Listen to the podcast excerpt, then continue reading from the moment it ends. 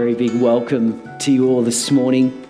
Things look a little bit different, I know, and I'll explain that in a moment. But firstly, I, I have the privilege of um, welcoming, welcoming Georgiana Rose um, to our, our service first. Yeah, congratulations, guys, and welcome. And Ross and Heather, fulfilling their grandparental duties, have uh, come to be with the family at this time, too. Great to see you um, here with us as well. Well, things do look a, a, little bit different, and it will all make sense in a moment when we turn to um, the passage that we have before us um, this morning. It is the Passover.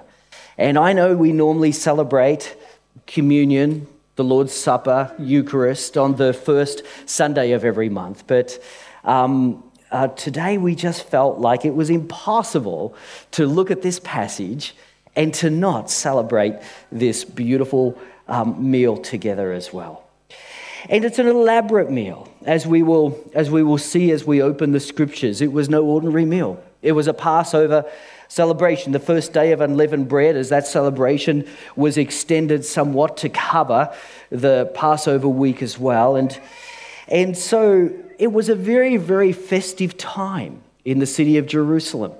It was an important meal, a meal to be had with family. And here we are, family. And here we are sharing this, this meal together. Um, as you later, we will invite you. Um, if, you, if you are a, um, a, believer, you have placed your faith in Jesus Christ, um, later on we will invite you to actually um, share uh, two elements that traditionally have been so important to the church throughout the church age, as instructed by Jesus, to take the symbol of wine and to take the symbol of bread. In our case, we have um, some very wine looking grape juice. But to take these two symbols to recognize the importance of them as they symbolize the blood and, and body of, of Jesus Christ, and to take them together as, as one church, one body, under his under his headship. Um, you, as you take those symbols, you'll be, you'll be tempted also, perhaps, to, I don't know, maybe dip it in hummus or take an olive or something. You will see a beautiful spread here. Um, and um, after our service, um, we would like to invite you to partake of this, this table um, as part of the morning tea with a little parental supervision over children, if you could. Um, but, um, but this will actually also form part of our morning tea later on when we break. As you know, and you may be here for the first time at our, our service here at the Vine Baptist, and, and if that's the case, we normally head out to the veranda and and go round into sort of a back room, follow somebody, they will, they will get you there, or follow the aroma of coffee, that'll get you there. And, and we would have morning tea together, sort of outside and so forth. But feel free to do that, but to come back in and, and to come up around the table and to, and to share this fellowship meal together, to let it just linger into the, the day, as it were. Um, some years ago, um, Bron and I were invited to a, a very expensive restaurant, one that normally we would never go to. It was one where I guess you were expected to know certain things, certain protocols and so forth, what to do with that particular knife and that particular fork and so on. Fortunately, we had somebody with us um, who was able to educate us and, and lead us through the, the whole meal. It was, it was amazing, elaborate. Um, some famous chef whose name I didn't recognize at the time and I've forgotten since. But I did enjoy um, all that was prepared for us, and it was explained to me at the, at the time that as the entrees came out, and, and I guess the disappointment on my face was visible, um, very small, little itty bitty entrees, like nothing like is going to fill this stomach. And and I remember the disappointment, but it was quickly explained to me no, no, no, don't, don't, don't, don't panic, don't panic. It's all part of a. It's all part of a grand scheme here. You have to understand the meal as a whole. You have to understand that this is the entree. Um, in, in French, it's like the entrance to the, to the main course. It's to, it's to prepare you, it's to create a sense of anticipation. And it did. I wanted more. Uh, it was very, very small, both in portions, but it was delectable. It was so delicious. And it was just to ready the taste buds for something else that was coming. And I guess the question I wanted to ask us this morning is the Lord's Supper, or just an entree. Turn with me in your Bibles to Mark chapter 14. And let's read together from verse 10, actually, through to 26. Mark chapter 14, we're going to read from verse 10 through to 26.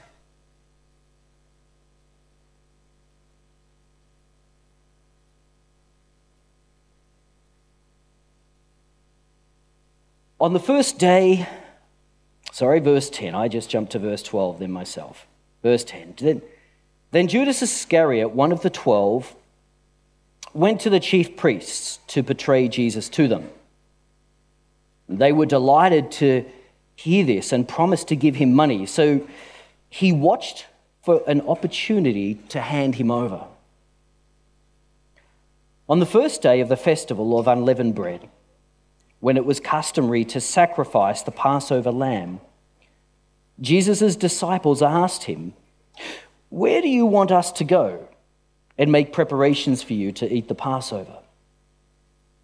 So he sent two of his disciples, telling them, Go into the city, and a man carrying a jug of water will meet you. Follow him. Say to the owner of the house he enters, The teacher asks, where is my guest room where I may eat the Passover with my disciples? He will show you a large room upstairs, furnished and ready. Make preparations for us there. The disciples left, went into the city, and found things just as Jesus had told them. So they prepared the Passover. When evening came, Jesus arrived with the twelve. While they were reclining at the table eating, he said, Truly I tell you, one of you will betray me, one who is eating with me. They were saddened, and one by one they said to him, Surely you don't mean me. It is one of the twelve, he replied, one who dips bread into the bowl with me. The Son of Man will go just as it is written about him. But woe to that man who betrays the Son of Man. It would be better for him if he had not been born. While they were eating, Jesus took bread. When he had given thanks, he broke it and gave it to his disciples, saying, Take it, this is my body. Then he took a cup when he had given thanks, he gave it to them, and they all drank from it. This is my blood of the covenant, which is poured out for many, he said to them. Truly I tell you, I will not drink again from the fruit of the vine until that day when I drink it new in the kingdom of God. When they had sung a hymn, they went out to the Mount of Olives.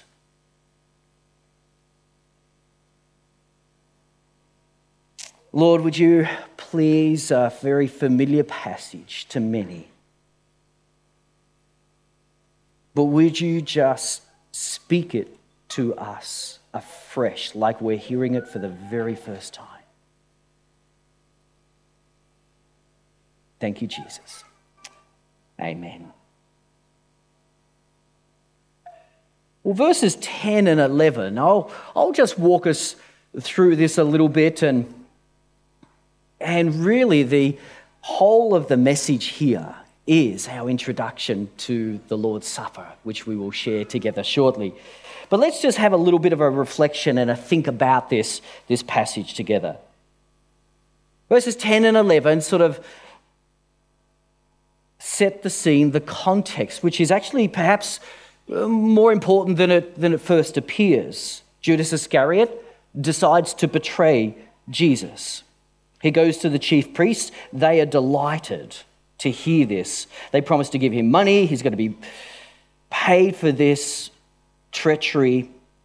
And he starts to watch for an opportunity. So there is delight and reward, apparently, for the one who betrays Jesus. And they're looking for an opportunity which you might think is fairly easy. And in some respects, it could be if, if Jesus happened to be in the temple at that time or so forth, but they were fearful of the crowds. They wanted to do it in secret, wanted to do it in a way in which they wouldn't, they wouldn't cause trouble, riot, and uproar. And this was a little more complicated than you might think because right now, Jerusalem was a city just buzzing with people. And particularly leading up to the Passover, the Passover meal had to be celebrated within the walls of Jerusalem. So, whilst many people would, would pilgrimage to Jerusalem and would gather in nearby towns for the actual Passover meal, everybody would descend upon the actual city. They would, they would meet in the homes. The streets were filled with people. And so, if you were looking for someone, it actually would be a little bit hard to find them. That's the context. Nonetheless, the chief priests, along with Judas, are looking for an opportunity. And so perhaps that's what makes sense of this next part, the, the actual preparation. It seems, doesn't there, like a little bit of mystery around this. The disciples asked Jesus, well, Where would you like us to prepare the meal for the Passover? And so Jesus replies, Well, as you go into the city, you will, you will see a man carrying a water jug, which was a woman's task. And so this was a little bit odd. But when they saw that man, they would follow him. And when they got to the house, they would go into the house and, and ask the owner about where they could eat the meal for the teacher. And this was, was an upstairs room with room to recline and furnishings and so forth. Archaeologists know that the, the larger, more elaborate houses were further up the hill towards the temple. So this was in the, the wealthier area of Jerusalem.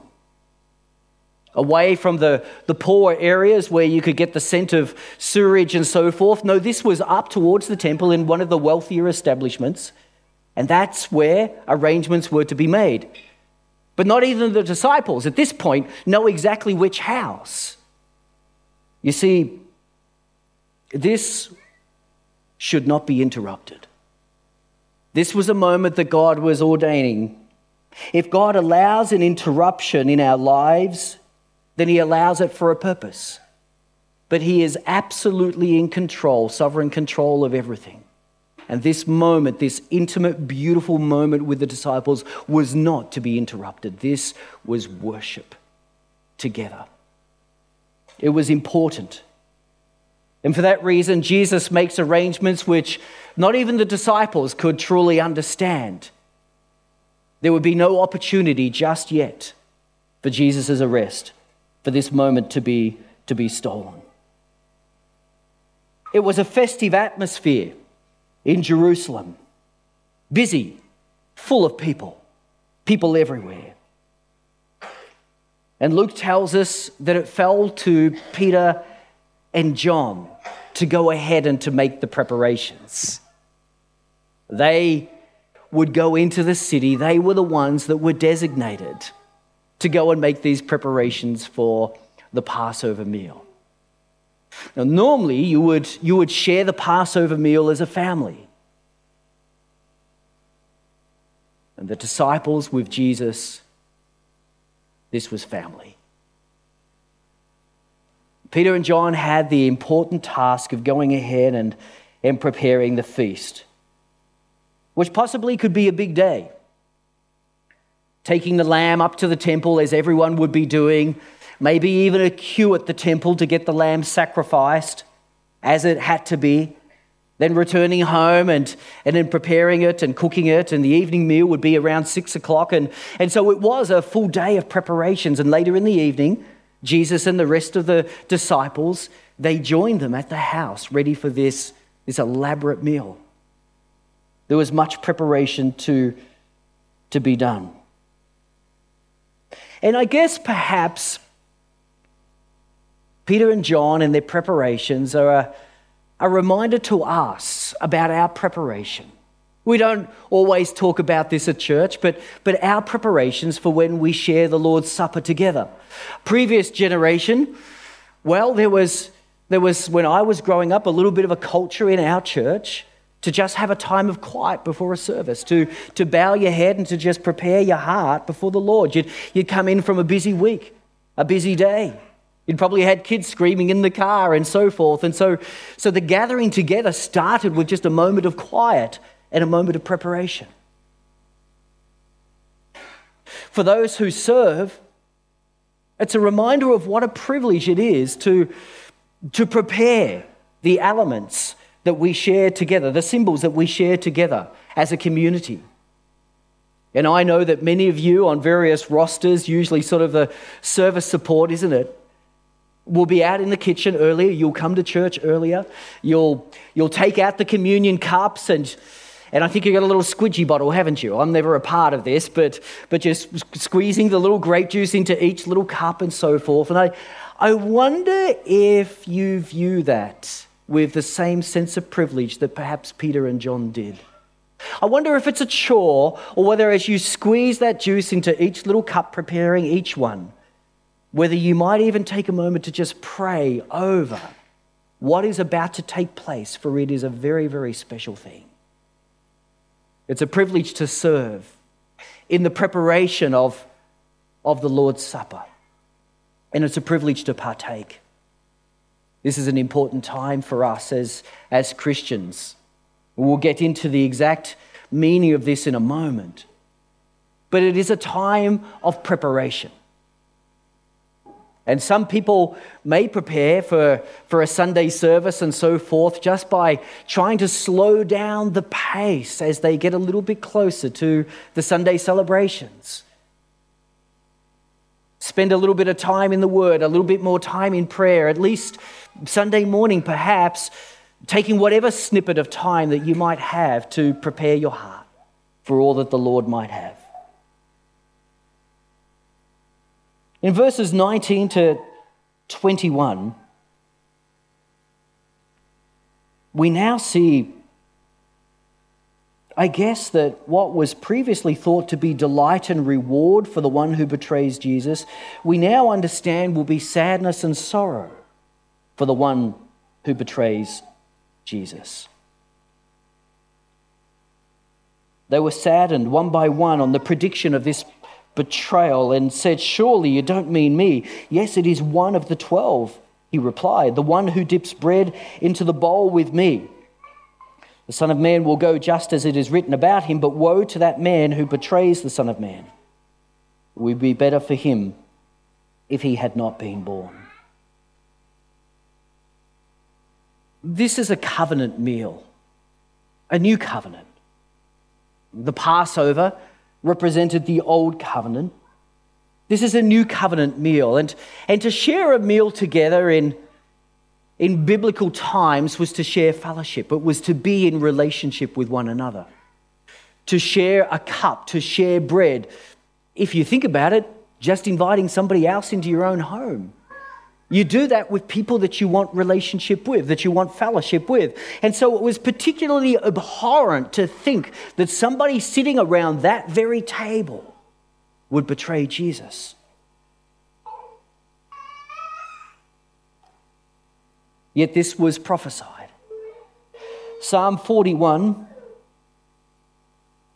says, I'll read from verse 4 I said, Have mercy on me, Lord Heal me, for I have sinned against you. Verse 5 My enemies say of me in malice, When will he die and his name perish? When one of them comes to see me, he speaks falsely. While his heart gathers slander, then he goes out and he spreads it around. All my enemies whisper together against me. They imagine the worst for me, saying, A vile disease has afflicted him. He will never get up from the place where he lies. Verse 9 even my close friend, someone I trusted, one who shared my bread, has turned against me. Jesus knew that it, it would go with him as it was predicted, as it was prophesied. But woe to the one who actually betrays him. It's a bit of an an astounding statement. It would be better for him if he were never born. But life is filled with tragic circumstances, and whether you're the victim or the perpetrator, the thought does flash through our minds sometimes, doesn't it? Oh, that is, that is so tough. Gee, I wonder whether it would have been better for them had they not been born. Life is, life is tough, but sometimes the life choices we make lead to almost unbearable anguish. And that was the case with Judas. Judas's role and his demise was, was here predicted by Jesus. But then Jesus leads into the new Passover meal.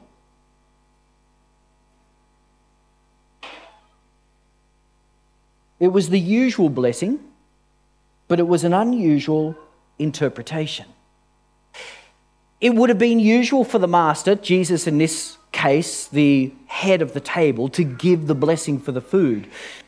But he changes this in a way that would have been unthinkable to, to the Jews.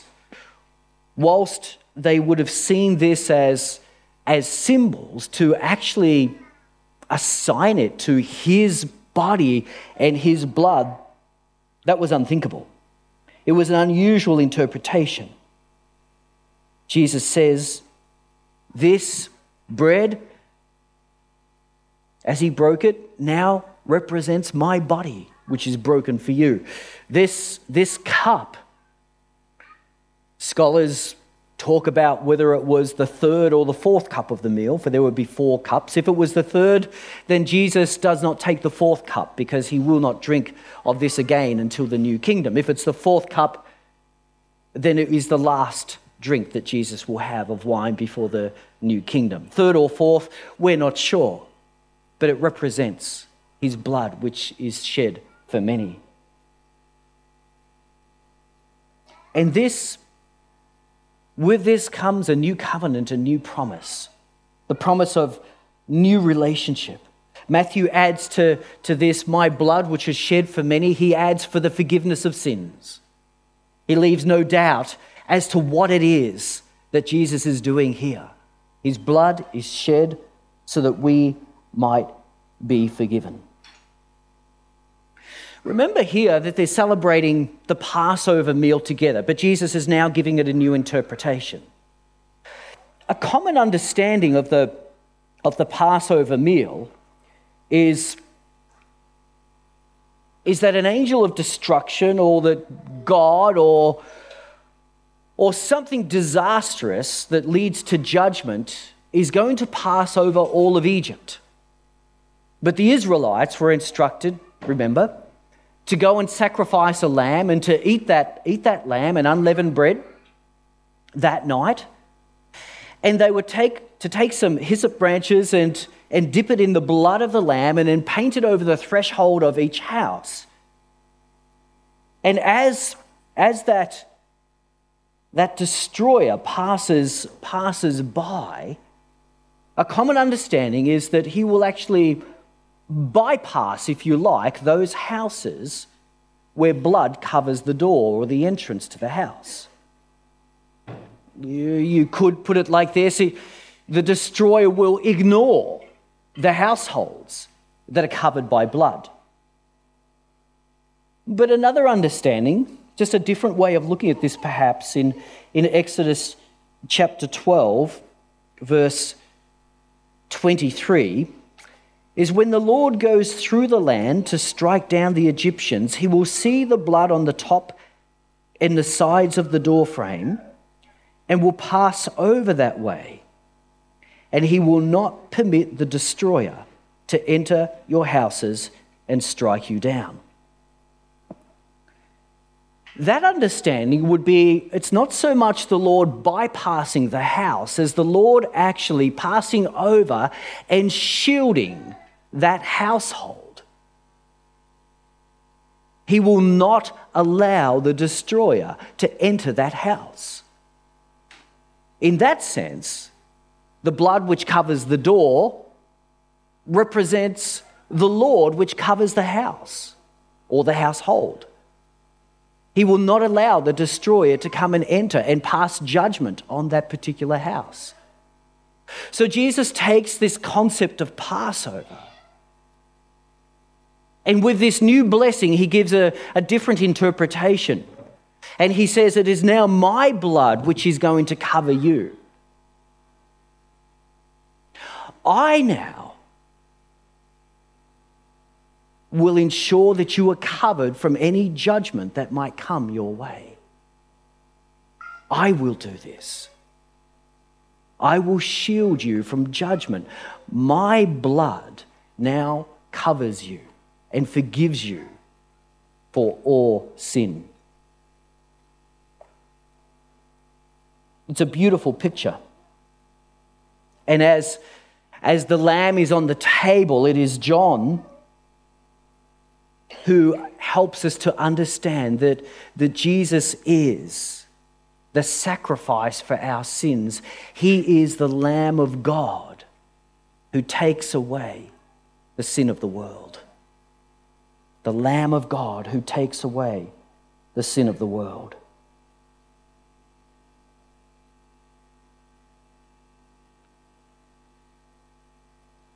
But now, a sobering moment. As he offers the elements, he said, Here is the bread, take it. Likewise, here is the cup, and they share the cup together, just, just the one cup. As we later will come as one body to one table and share one cup. Actually, we're going to share a bunch of cups, but notice the one cup. Luke adds, Luke chapter 22, verse, verse 21.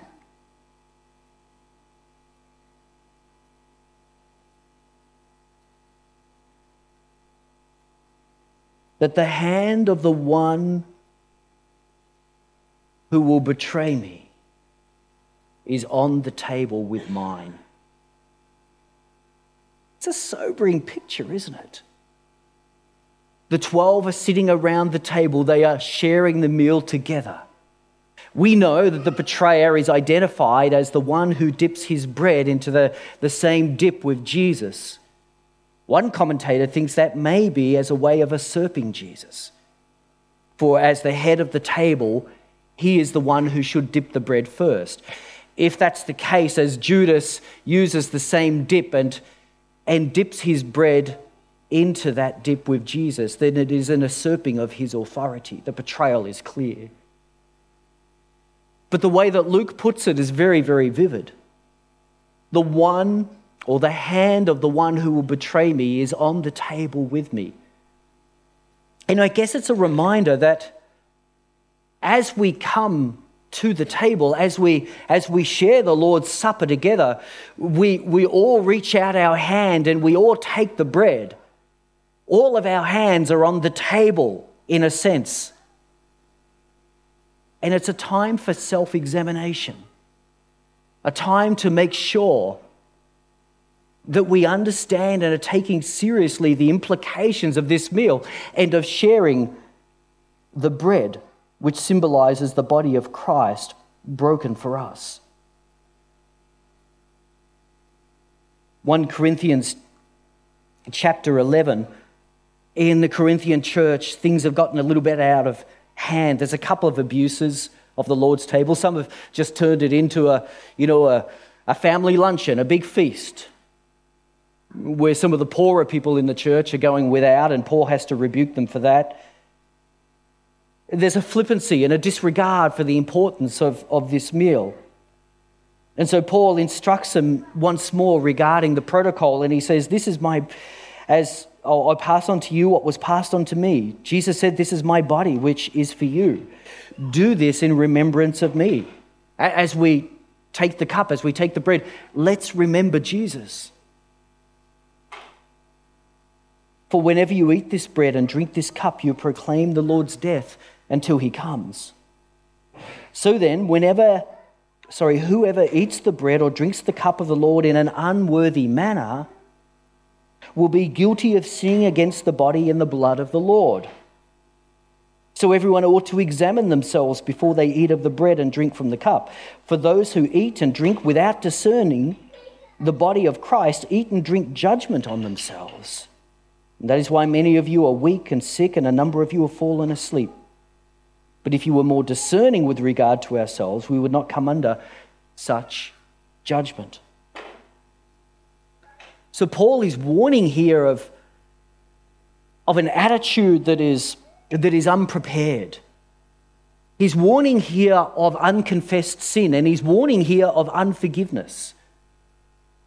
These are, these are all things which can, which can disrupt this from being a, a true and beautiful act of worship, taking these elements and celebrating the covering of Jesus over us, shielding us from judgment.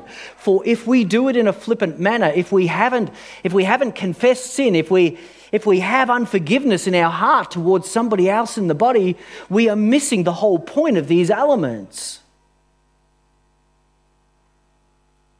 We're ignoring their significance as if as if their covering was not over our lives, and therefore we are not covered and we may come under judgment. That's what Paul is warning. Sinning against the bread and sinning, sinning against the cup is like a rebellion against the very thing that covers you from judgment which is why Paul says, Be careful that you do not drink judgment upon yourself. So, self examination is, is an important part of coming to the table together to make sure that we have readied ourselves, prepared ourselves as we all as we all have a hand on the table reaching for the bread to make sure that our attitude, our inner heart is is correct and right and aligned with God's before we partake of this, lest we drink judgment on ourselves. A time of self examination is, is proper. But then, lastly, it comes with the most wonderful promise. Yes, there's the forgiveness of sin. But Jesus then says, Truly I tell you, I will not drink again from the, from the fruit of the vine until that day when I drink it new in the kingdom of God. Have you ever had a moment with family or friends where you're saying farewell, but the next time you get together is going to be a wonderful time? It might be just before a birthday a few weeks' time, we're, we're going to all be together for a birthday, or we're going to be all together for Christmas, or we're going to be all together on a holiday. And you may say to each other, well, I guess next time, next time we see you, we'll be all at the beach together. Or next time I see you, we'll all be sitting around the table celebrating Christmas. Or the next time we see you, we'll be all having a birthday party together. Or, or some significant moment. And all of a sudden, it, it casts this moment into the shadow of the greater event.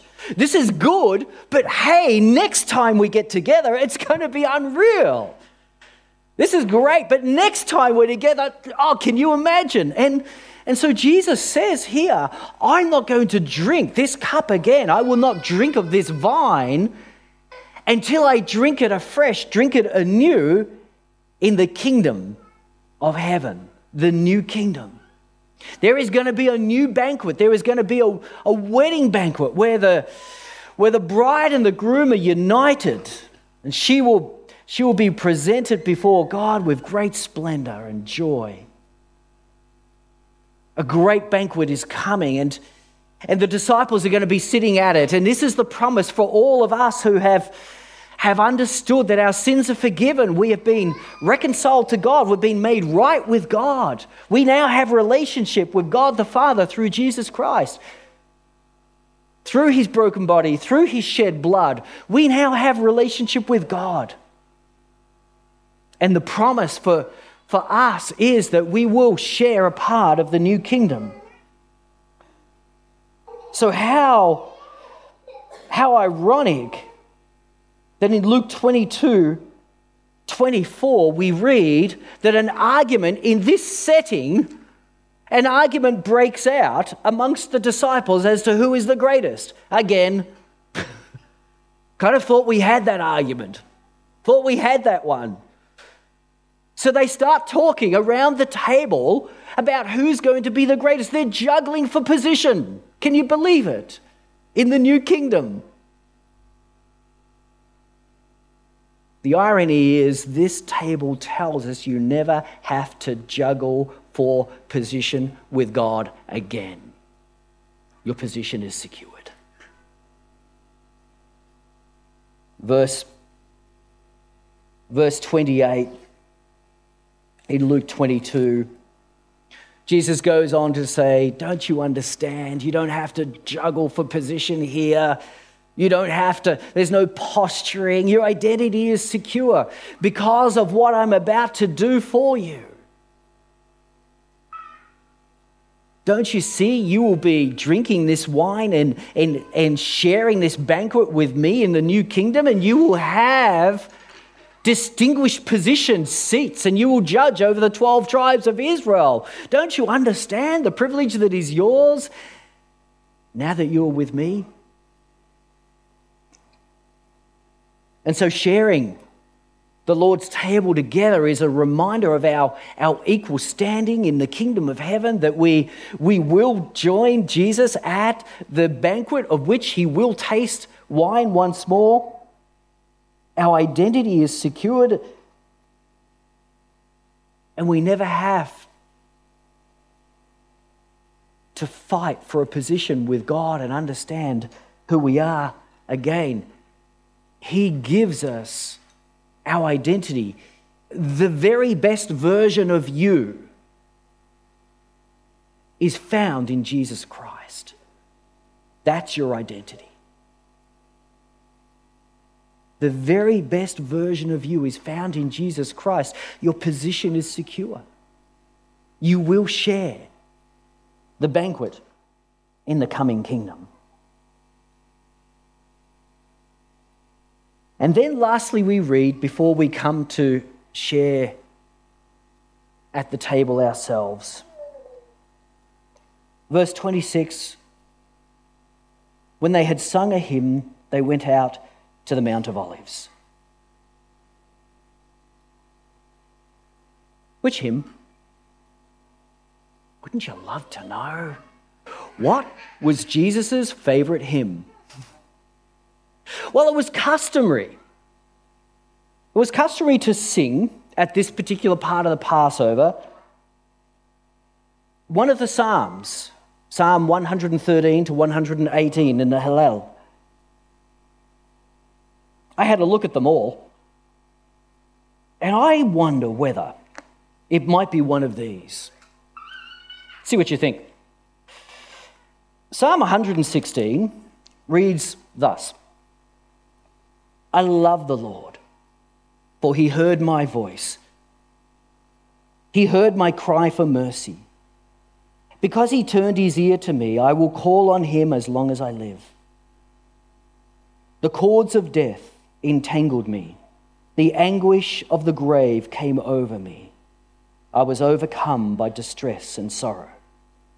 And then I called on the name of the Lord Lord, save me. Return to your rest, verse 7 says, My soul, for the Lord has been good to you. For you, Lord, have delivered me from death, my eyes from tears, my feet from stumbling, that I may walk before the Lord in the land of the living. I trusted in the Lord when I said, I am greatly afflicted. In my alarm, I said, Everyone is a liar. What shall I return to the Lord for all his goodness to me? I will lift up the cup of salvation and call on the name of the Lord. I will fulfill my vows to the Lord in the presence of all his people. Precious in the sight of the Lord is the death of his faithful servants. Truly, I am your servant, Lord. I serve you just as my mother did, and you have freed me from my chains. I will sacrifice a thank offering to you and call on the name of the Lord. I will fulfill my vows to the Lord in the presence of all his people in the courts of the house of the Lord in your midst, Jerusalem. Praise the Lord. Do you think if the Lord chose the hymn, he may have chosen that one? But then again, maybe he chose a Psalm 118 Give thanks to the Lord, for he is good. His love endures forever. Verse 5 When hard pressed, I cried to the Lord, and he brought me into a spacious place. Verse 6 The Lord is with me. I will not be afraid. What can mere mortals do to me? Verse 22 The stone the builders rejected has become the cornerstone. Verse 23 The Lord has done this, and it is marvelous in his eyes. The Lord has done this. Very, done it this very day. Let us rejoice today and be glad. Verse 27 in the NLT Take the sacrifice and bind it with cords on the altar. Do you think Jesus may have chosen that hymn? Take the sacrifice and bind it with cords on the altar. They headed out to the, to the Mount of Olives. So, Passover meal,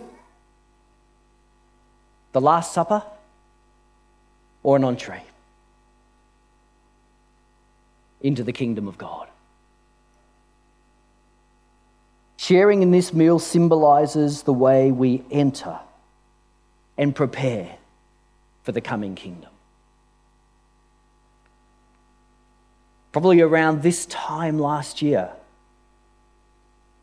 I recall coming back from long service leave and sharing with you all, having been around Australia and just mixing and talking with everyday Aussies how surprised I was at an openness to conversations about God, conversations about, about Jesus, conversations about Christianity. I came back enamored really with the gospel of grace. This is a gospel. This is good news for, for everyone. This is our good news, but it is good news for all of Australia. It's good news for the whole world. What good news is this gospel of grace? This is gospel food. The bread and the wine symbolizes the grace of God which covers us from all sin, which covers us from judgment. Friends, come to the table of grace. Come to this table, experience the grace afresh. If we have our eyes on Jesus, our eyes on the cross, He will unite us together as one body. And as one body, we come to one table. And at this one table, we celebrate one Savior and one Lord. That is Jesus Christ. I'm going to invite the, the band to, to come up now while I just give a, give a couple of instructions. Um, we're, going to, we're going to just linger in this moment a little bit, so please feel free to, um, to take some time to prepare, time for self examination. You are part of the body of Christ,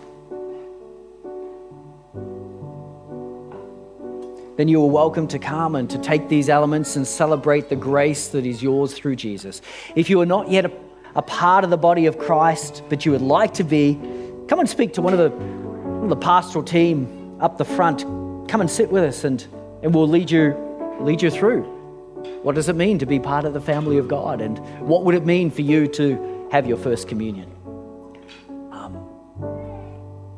If you feel for some reason that you're not yet prepared today, you're not ready, then sometimes it is better, as we sometimes say, to let the, the cup pass you by. In this case, it might be better to spend a little bit of time and do some preparatory work as part of that self examination to, to make sure there is no obstacle whatsoever to your being able to partake in these elements.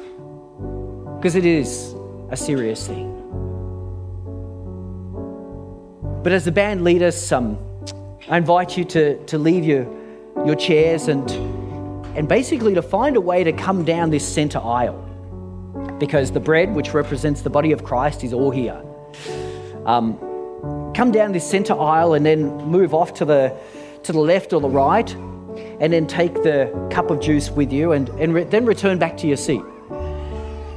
Um, as you return to your seat, take the bread, and as you, as you eat the bread, think about the body of Christ which was broken for you. You may like to contemplate a scripture such as 1 John 1 9. If we confess our sins, he is faithful and just to forgive us our sins and to cleanse us from all unrighteousness. You might like to con- consider other scriptures. Galatians 2:20, I've been crucified with Christ. It's no longer I that lives, but Christ who lives within me. The life I live in the body, I live by faith in the Son of God who loved me and gave himself for me. Other scriptures, even just what we've been looking at, are very pertinent. Spend that time to do that. Hold the cup, and we're going to drink together again to represent that one body coming to one table to celebrate one Lord and Savior, Jesus Christ. And we're going to represent the unity that we have through Jesus as one, one body. Um, the only other thing I need to need to tell you just at the moment is that for those um, who need gluten-free bread, just at the back there in the larger bowl, there is gluten free bread for you to enjoy as well. So that means you do need to turn left um, as you come down the centre aisle.